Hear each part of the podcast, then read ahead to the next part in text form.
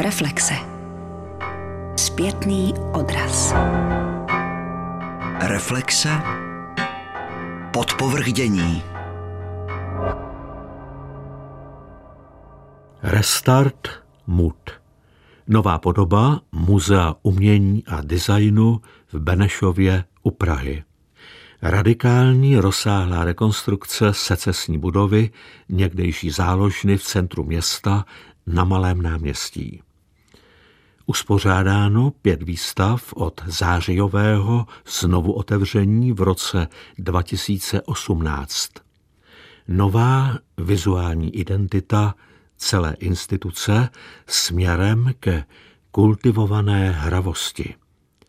Klíčový faktor do budoucna. Snaha o úspěšné vyvažování mezi regionálností a nadregionálností této regionální středočeské galerie. Návrat návštěvníků MUD.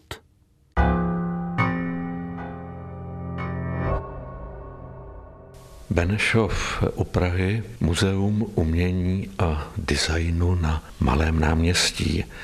Muzeum fungovalo od roku 1990 a bylo nějakou dobu zavřeno. Rok 2018 v září bylo otevřeno s novou koncepcí, ale také s rekonstruovanou budovou.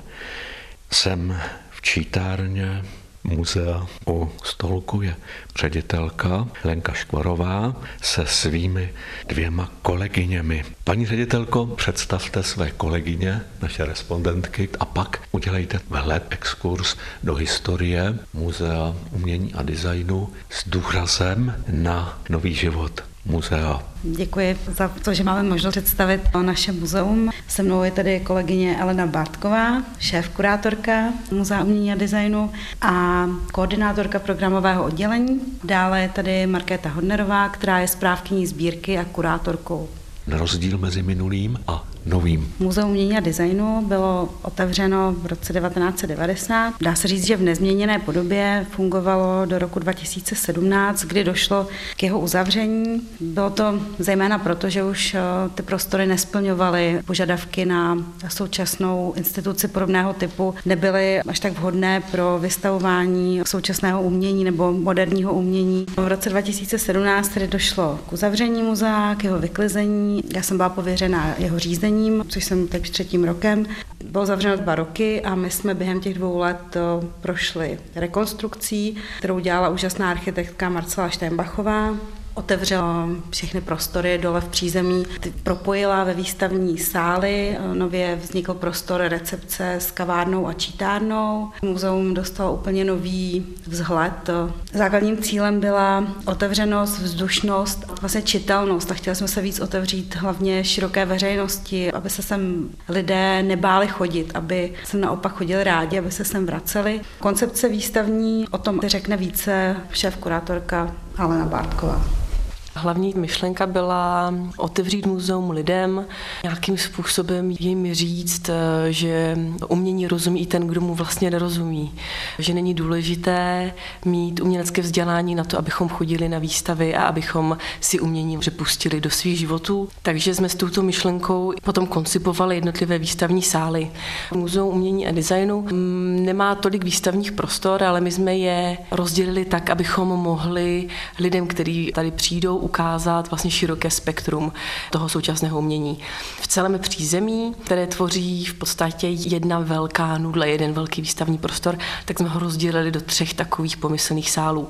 V tom prvním se konají výstavy etablovaných umělců, většinou umělců, kteří tady budovali českou výtvarnou scénu druhé poloviny 20. století a současnosti.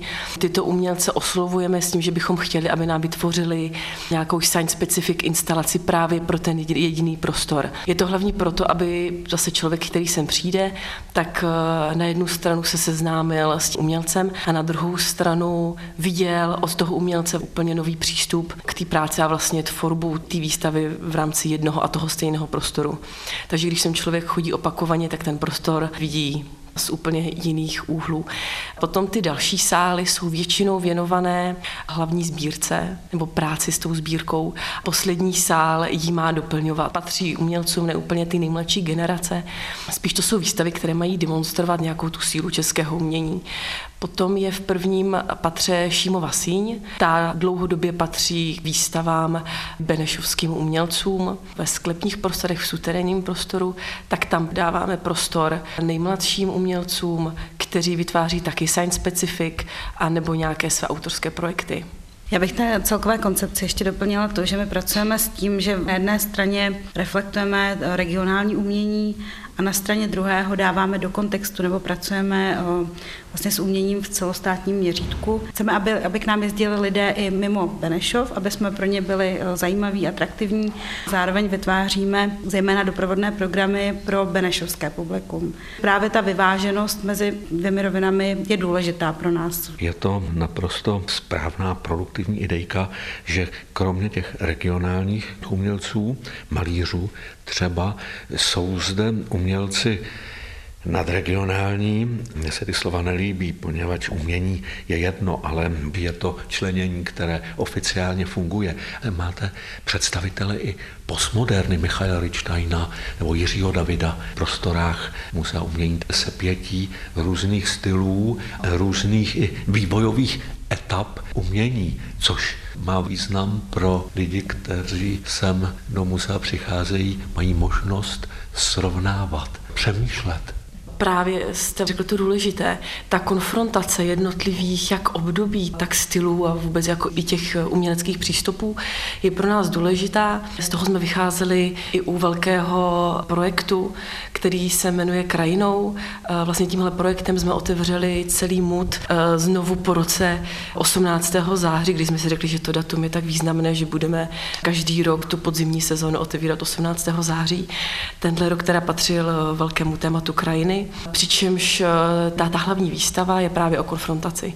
My jsme se s druhou kurátorkou Barborou Fickovou snažili právě hodně reflektovat ten názor na krajinu a to, jak se krajina mění v očích umělců napříč generacemi, ukázat díky té konfrontaci umělec versus umělce.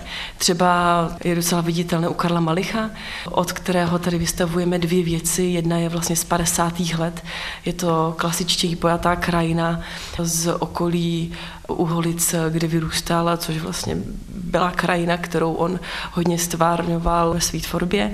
A potom tady máme jeho plastiku, která je stará 7 let, která je malovaná úplně na stejné téma. Je tady dialog a konfrontace umělec versus umělec. Sám v sobě ukazuje, jak se mění umělecký přístup na jedno téma.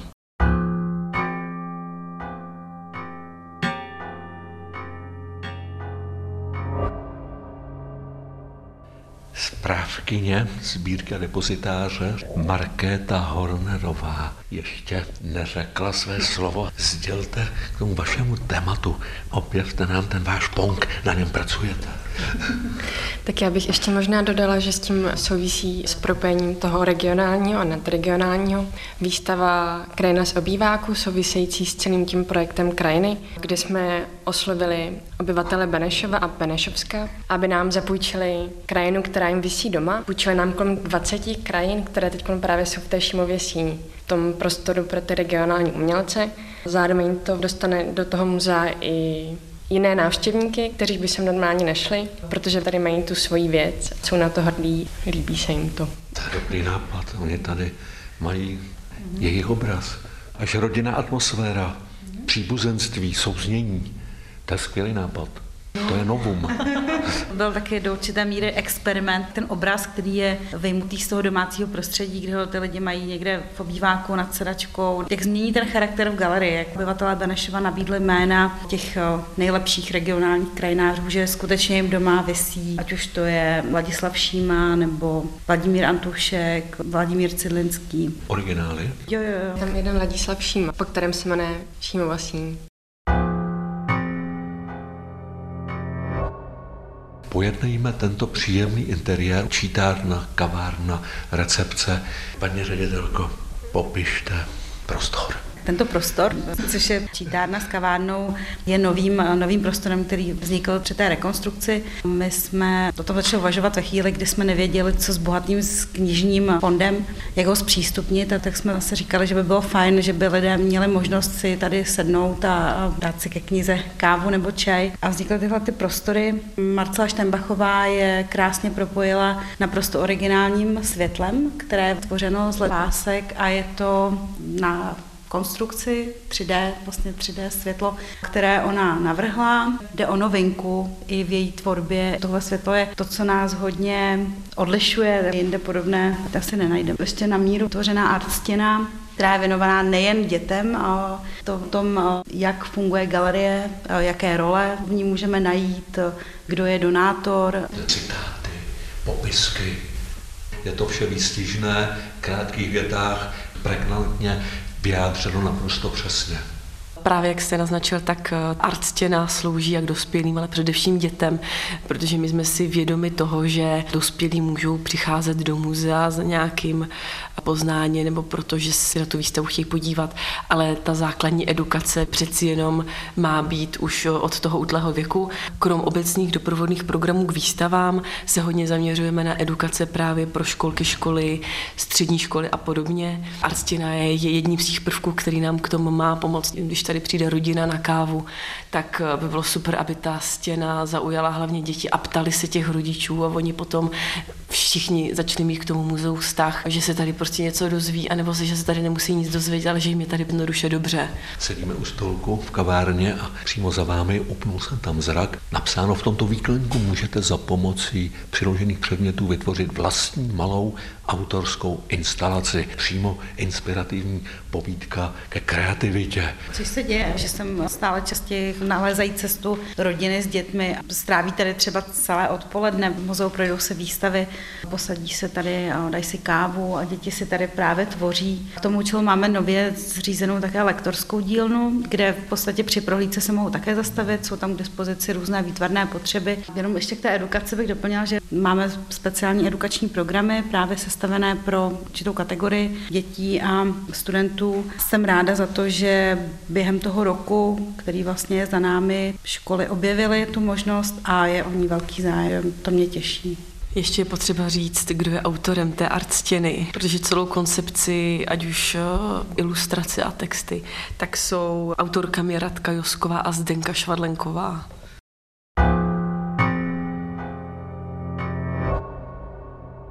Z prostoru kavárny se přemístíme do exteriéru, dvorku, cihlová stěna, sátrovská existenciální zeď. Posedět, popřemýšlet nebo relaxovat. My tady máme poradu každý úterý. To my máme buď právě v čítárně, nebo tady na dvorku. Kavárna je hlavně potom otevřená všem, takže máme jedinou radost, když sem přijdou lidi a sednou si ven dovnitř, vezmou si knížku, dají si kafe nebo víno. No my to muzeum nevnímáme, že je primárně určený jako výstavní prostor na vysoké umění, ale spíš že to je prostor, kde mají lidi přijít jenom tak, nechat se inspirovat tím, co vidí, anebo si tady dát super kafe. Když má člověk chvilku a neví, co dělat, anebo si chce strávit ten čas sám se sebou, tak je tohle prima místo. A buď v té přední části toho dvorku, nebo právě v té zadní, kde jako výstava plastiky druhé poloviny 20. století, kam půjdeme, kde jsou taky ty stolky a kde má vlastně člověk větší možnost strávit ten čas sám se sebou. Postoupíme k skulpturkám, projdeme koridorem.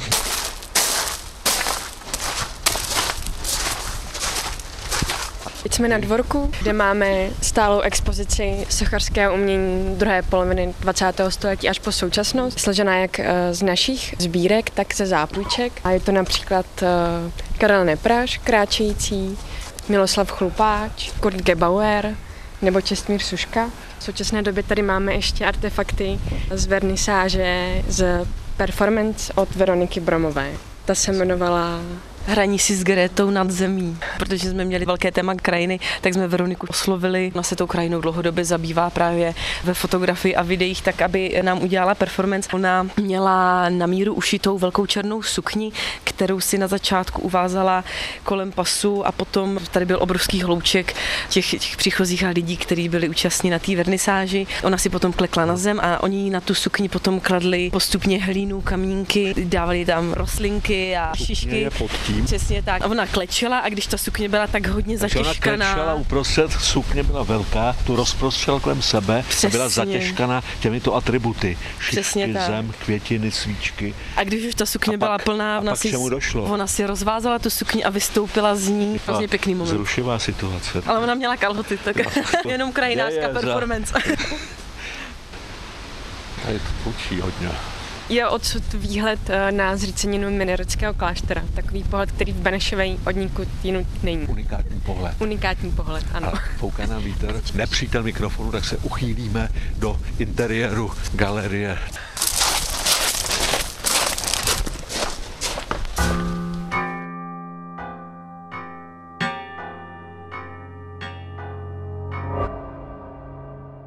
Informační vsuvka.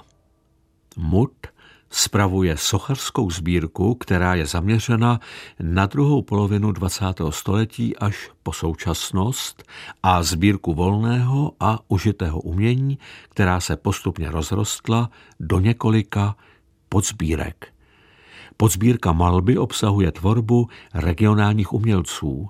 Podsbírka grafického designu je nejpočetnějším souborem zastoupeným ve sbírce muzea. Podsbírka designu mapuje vývoj především českého a slovenského designu od počátku 20. století až po současnost. Podsbírka grafiky je zaměřena zejména na etablované umělce a prostřednictvím jejich tvorby mapuje vývoj grafiky u nás od počátku 20. století až po současnost. Podsbírku kresby tvoří díla českých a slovenských umělců od počátku 20. století až po současnost. Podsbírka fotografie mapuje vývoj československé fotografie od doby daguerreotypie po současnost. Významnou část sbírky Muzea umění designu v Benešově tvoří dar Jiřího Šetalíka, historika umění. Tato část obsahuje 60 artefaktů z takzvaného Šetalíkova okruhu umělců. Jsou v ní zastoupena například díla Jiřího Koláře, Adriény Šimotové, Jiřího Johna, Františka Tichého, Věry a Vladimíra Janouškových, Miloslava Chlupáče.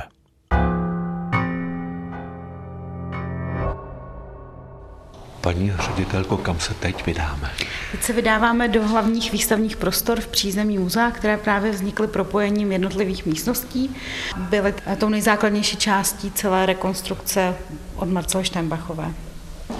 Já bychom nezbořili artefakt, já takhle prolezu štěrbinou. Tady se připravuje nová výstava. Tady je to teďka vlastně tak, že jak jsme 18. otevřeli celé muzeum, celý MUD jedním tématem krajinou, takže tím tématem jsou provázané i všechny nově otevřené výstavy. Ty jsou vlastně 4. První výstava se jmenuje Vyhořelá země. Tu pro nás připravoval Patrik Hábel právě v té první místnosti, která je věnovaná science-specific instalacem. V dalších sálech je potom kurátorský projekt, můj kurátorský projekt s Barborou Fickovou, který se jmenuje Krajinou, kde jsme právě reflektovali krajinu jako takovou, jako téma v průletu tím 20. stoletím v těch konfrontacích starší generace a současné generace. V Šímově síni je potom výstava Krajina z obyváku, kterou kurátorovala Markéta Hodnerová. V suterénu je výstava Patrika Proška, která se jmenuje Prorost. Tam se taky musíme jít podívat, protože je nesmírně zajímavá a expanzivní. Všechno projdeme. Před muzeem s novou koncepcí souvisí i koncepce střídajících se soch. My obměňujeme sochy zhruba v půlročních intervalech a vždycky souvisí vlastně s tím, co se děje uvnitř. V současné době tady máme strom od Ondřeje Olivy. Ten souvisí s tou krajinou, je to téma krajiny, rozpoznatelná podoba stromu. A předtím, když jsme měli autorskou instalaci Karla Nepraše, tak jsme měli vystaveny právě sochy Karla Nepraše. To, co ten prostor před muzeem obměňuje, inovuje, to je to po každé jiné a ta budova taky působí s každou tou sochou trošku jinak.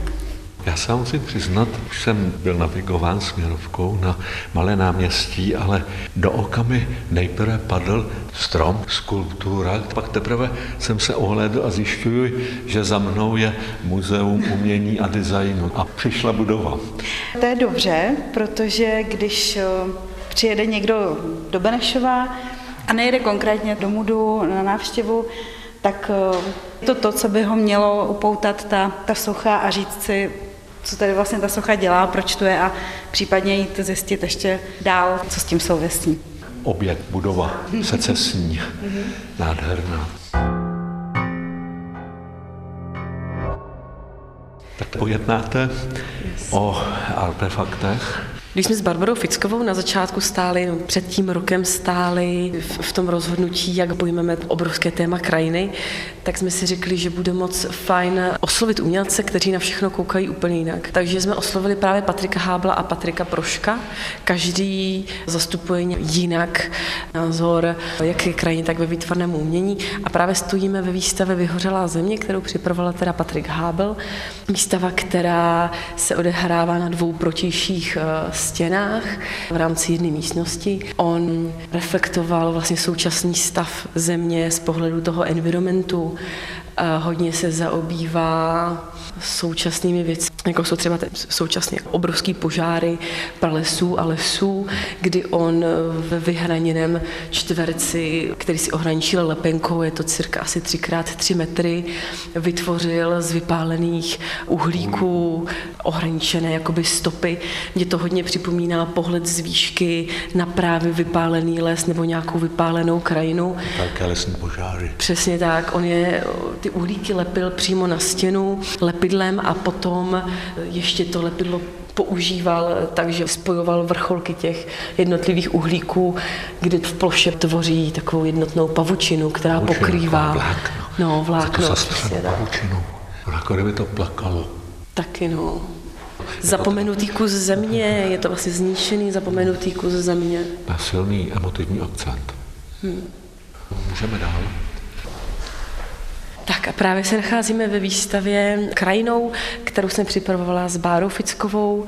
Ve výstavě vystavuje víc jak 46 umělců z různých generací. Je tady zastoupený jak Grigár, Malich, Blaboliová, Lebeda, Zrzavý, Boštík nebo čerství absolventi jak Pražské AVU nebo Umprum. Zase možnost obrovské konfrontace různých stylů i různých dob. Přesně tak. To byla jedním jako z důležitých prvků té výstavy, ale my jsme si při tvorbě toho konceptu tohleto jako vyloženě nekladli na první místo. Na první místo bylo spíš ukázat různé tendence a různé přístupy, proč se mladá generace vrací znovu ke krajinomalbě nebo ke krajinářství. Z toho nám vyšlo jako nějaká odpověď, že to je určitá forma taky třeba aktivismu, protože hodně mladých umělců k té krajinomalbě přistupuje jinak než krajina před 100 lety.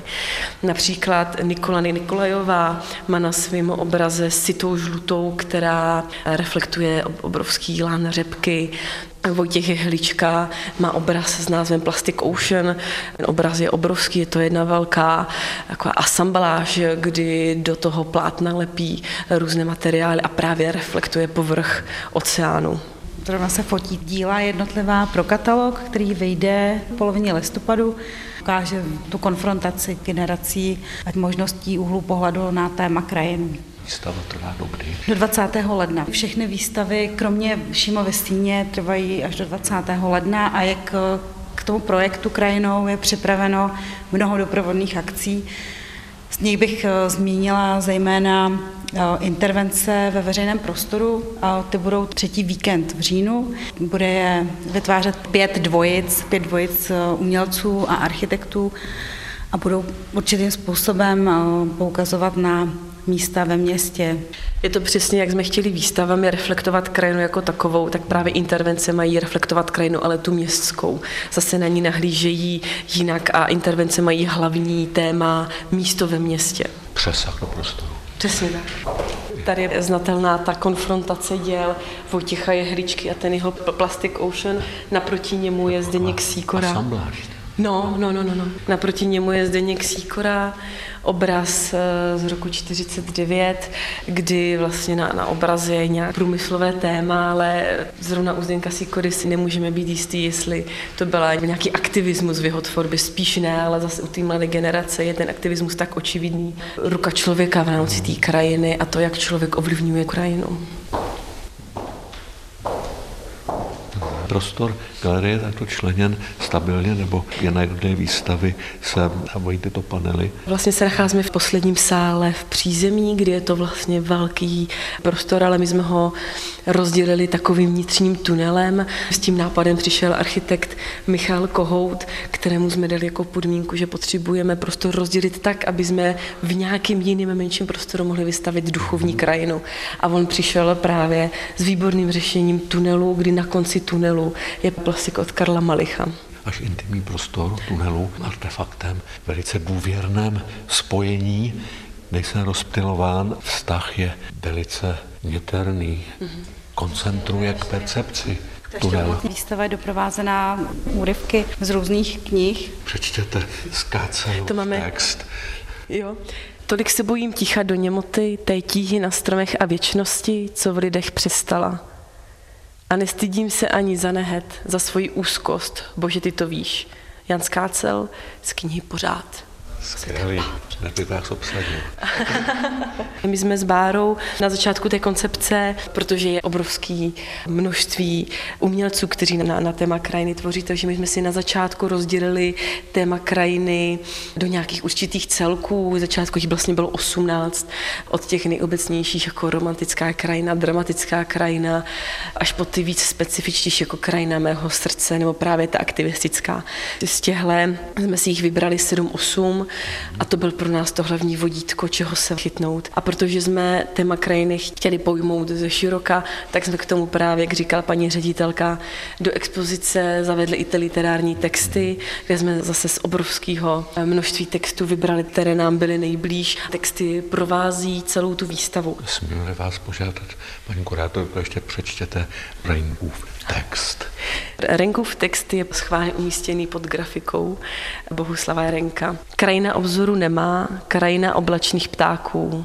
Tápe jen, šedá a němá, po zázraku. Bohuslav Reinek, raní déšť nad vodou. Kubišta. Kubišta Váchal. Samozřejmě Zdeněk jako jeden z nejvýraznějších současných krajinářů, hnedka vedle něj Toyn, která pracovala s naprosto jinými postupy. Nádherný prostory a nádherně uspořádaný. My jsme už to skončili o výstavě. Já bych jenom tady k tomu poslednímu sálu dodala, vznikl prostor, který kopíruje Šímovu síň, která je nad náma, která je vlastně takovým nejtypičtějším sálem v muzeu. Kulturní akce se v ní konaly už po 10 letí. Pokračujeme v té tradici. A tady vůstal odkrytý částečně trámový strop, protože jsme řešili nosnost Šímové síně a tak, takže při té rekonstrukci nás napadlo to v nějaké podobě nechat zachované takhle. Paní architektka Marcela Štembachová pracovala hodně s tím i kontrastem vlastně toho původního secesního tím novým. To se můžete všimnout třeba skleněné příčky uprostřed výstavních sálů. Myslím, že se jí právě povedla ta vyváženost, to doplnění toho nového a staršího prvky, které vnesla do toho ty nové, tak ten prostor krásně otevírají, prosvětlují a provzdušňují. A teď, paní ředitelko, jdeme do vyšších pater. Jdeme do nejtypičtější místnosti nebo prostoru našeho muzea, a to je Šímova síň. Několikrát zmíněná Šímova síň. Interiéry jsou nádherný. Secese rekonstruováno s respektem k tomuto stylu, stavebnímu i výtvarnému, k secesi. Je taky taková hravá. Zase průhlery, světlo, parkety. Tady pořádáme různé akce, o tom může říct Markéta Hodnerová. Povězte. O těch akcích nebo o té výstavě? O všem. Teď se nacházíme v Šímově síni, v mým nejklasičtějším sále MUDu. Je tady výstava Krajina z obýváků, kde vystavujeme benešovskou krajinu přímo od jeho obyvatel. A to je to novum. Copyright, že jsme si vypůjčili obrazy od lidí z okolí Benešova. Dost často jsou tam benešovské krajiny. Zrovna stojíme před krajinou Ladislava Šímy, po kterém se tato síň jmenuje. Protože se to jmenuje krajina z obýváku, tak jsme ty rámy, na kterých ty obrazy visí, tapetovali takovými těmi starými dekoračními válečky.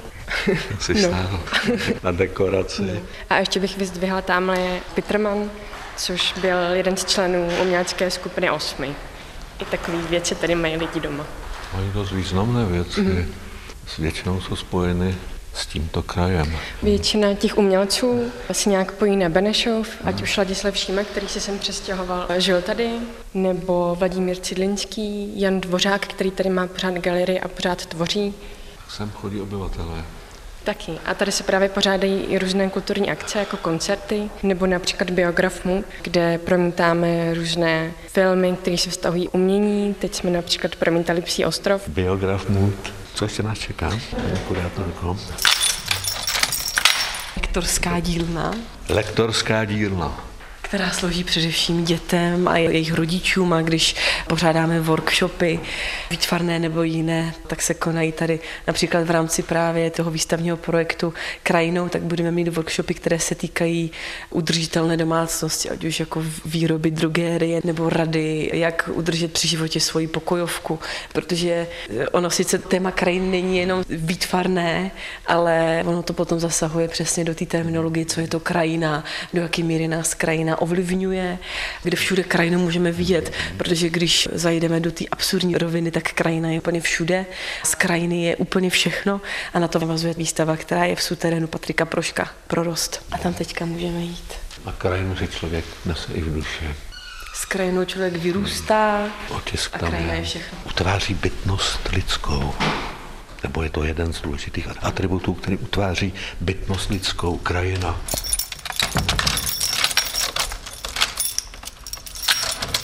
Tady dobré ruchařky.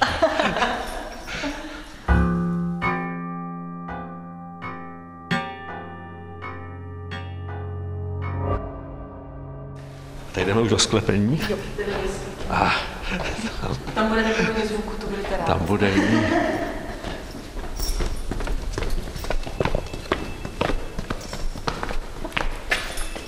Tady začíná ta výstava, možná jděte první. Do první. Jděte první a vychutnávejte si ještě, jaký máte pocit, když o tom... Vedení, rozdvojek, spojek, trubek a zeď, zase ona zeď, sátrovská. Sestupujeme do Sátrova pekla. Peklo jsou ty druzí, teď se to prožijeme.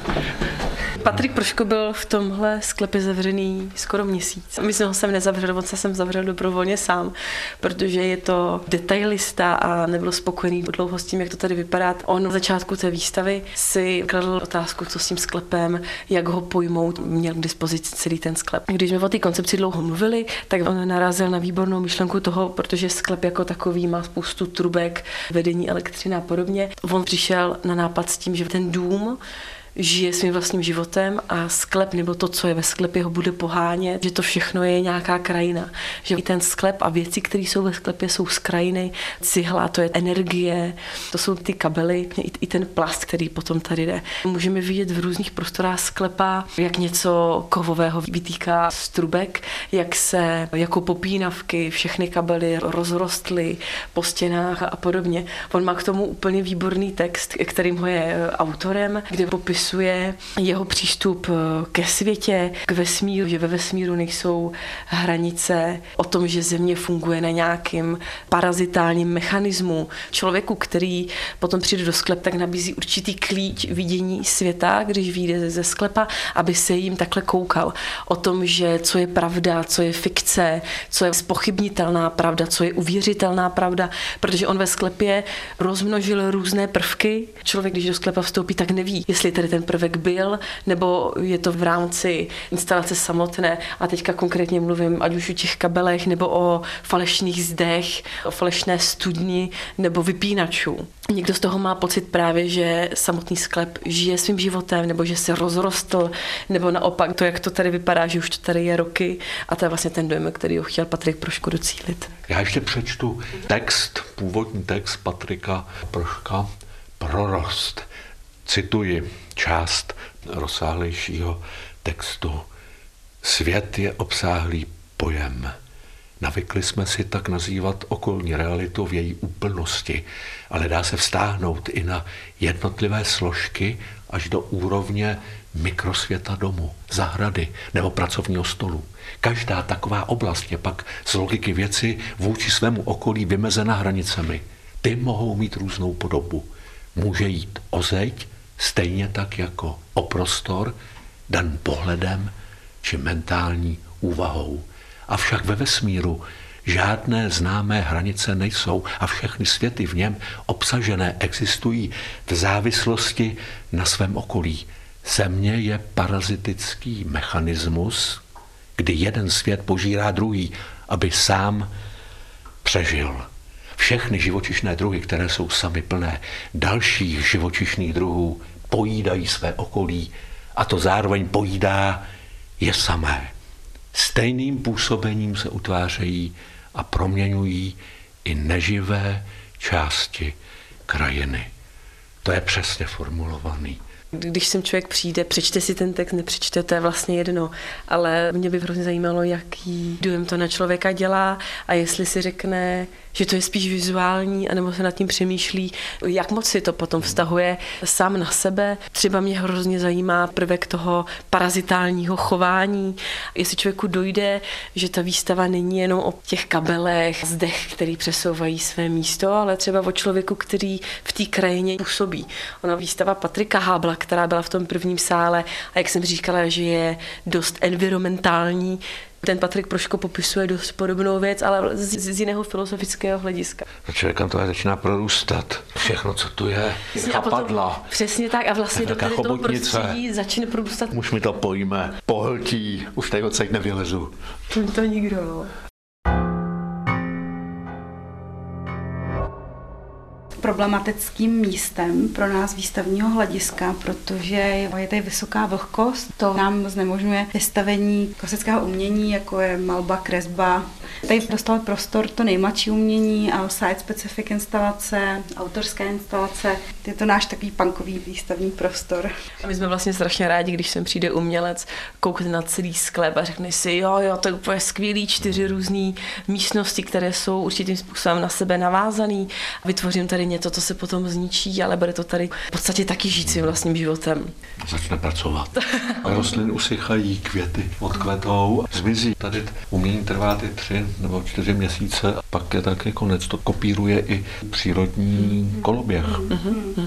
Je to v podstatě hodně podobný instalaci ve veřejném prostoru. Teď mě napadá zrovna se tvorba Patrika Hábla, který vlastně s tím hodně pracuje, s takovou tou pomíjivostí, že vytvoří pro nějaký daný prostor na určitou dobu. Patrik Proško vlastně s tím ve své tvorbě pracuje neustále. Tahle ta výstava by měla mít pokračování v Plzni, jestli se skutečně ano. Možná. Teď o tom jednají. Depo 2015. Depo 2015. Patrikovi nabídli nějaký prostor. To inspiruje Depo. No. Tam by to mělo ještě být ve větším měřítku. Ale možná, že se domluví s nimi, že by to bylo na jiné téma. Nevím, jestli by pokračovali v té výstavě nebo už by šli někde dál. Já bych na to navázala, že jak říkáte, že to místo, ta zóna v to Depo 2015 v Plzni je inspirativním místem jako takovým, kde se odehrávají výtvarné umění a s tím související obory, ale vlastně může na to navazovat spousta věcí, jako jsou kulturní akce, inscenace ve veřejném prostoru nebo ty intervence, kterou bychom rádi tímhle způsobem dál oživovali to město, protože si myslím, že to umění taky v současné době je tendence nebo trend, který se dostal ven z galerii, s čímž naprosto souhlasíme a myslím, že se nám to v Benešově začíná dařit. Veřejný prostor pro umění. Já si myslím, že to může pořád působit jako uzavřená oblast, do které se lidi bojí proniknout. Mají strach z toho, že by tomu nemuseli rozumět.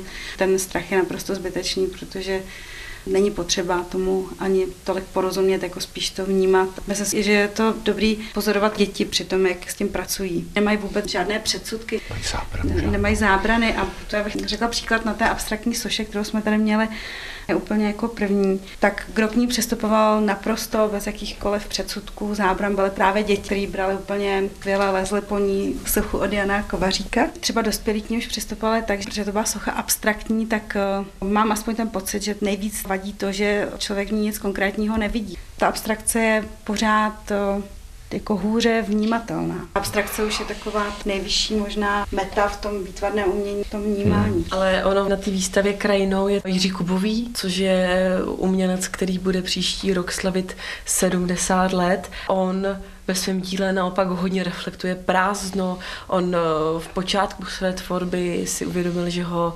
rám začíná omezovat, takže rám nebo v podstatě to ohraničení úplně vypustil z toho svého plánu. Najednou v jeho tvorbě je hodně velký vliv čistá linie nebo barevnost. Jak jste říkala předtím, to s tou určitostí nebo konkretizací jednotlivých věcí, tak u Malicha, u té jeho krajiny, ta je jasně definovaná, pochopitelná. Ale potom u toho jeho abstraktního objektu mně to vlastně přijde úplně to samé, protože když v jeho krajině je prostě holický kopec, tak on je přece jasně viditelný i u tého plastiky.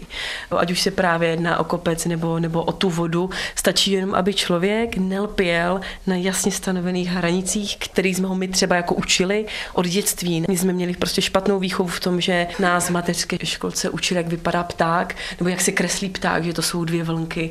Místo toho, aby jsme se učili právě od základu, jak přistupovat k tomu abstraktnímu vnímání, myšlení a tomu stvárnění. Stačí jenom, aby se člověk odprostil od tady těch zažitých jakých mantinelů a potom nám plastika Karla Melicha přijde jako dokonalá krajina. Jsme dostávali špatný známky, když jako jsme malovali kytku ve váze. Fakt tam bylo nejvíc ocenitelné pouze to, jak se přibližuje tou realistickou podobou té kytce. V dnešní době už snad lidi jako začínají vnímat to, že ta kytka se dá vyjádřit tam různých způsobů a po každý je to správně. Prostě po každý záleží na tom, jak se ten člověk tu kytku navnímá, jak chce, aby ji vnímali ty, pro koho to maluje. Na druhou stranu pro návštěvníky, kteří vnímají možná realističtěji, to vnímání je realističtější, tak bych pozvala zase na příští rok společně s městem Benešov. Budeme reflektovat významné výročí založení města. Pro to výročí, který se bude slavit celý rok, tak připravujeme také několik výstav a doprovodných akcí. Právě v těch hlavních sálech bude architektura Benešova, kdy my chceme společně s připravenou knihou zdůraznit nebo vypíchnout ty nejdůležitější stavby ve městě. Bude to napříč historii města, od zřícení minoritského kláštera, která je takovou ikonou města, tak po současnost. Muzeum expanduje do prostoru města obráceně. Město expanduje do muzea. Je to naprosto harmonická interakce. Harmonická, že tam nejsou žádné animozity v tomhle punktu.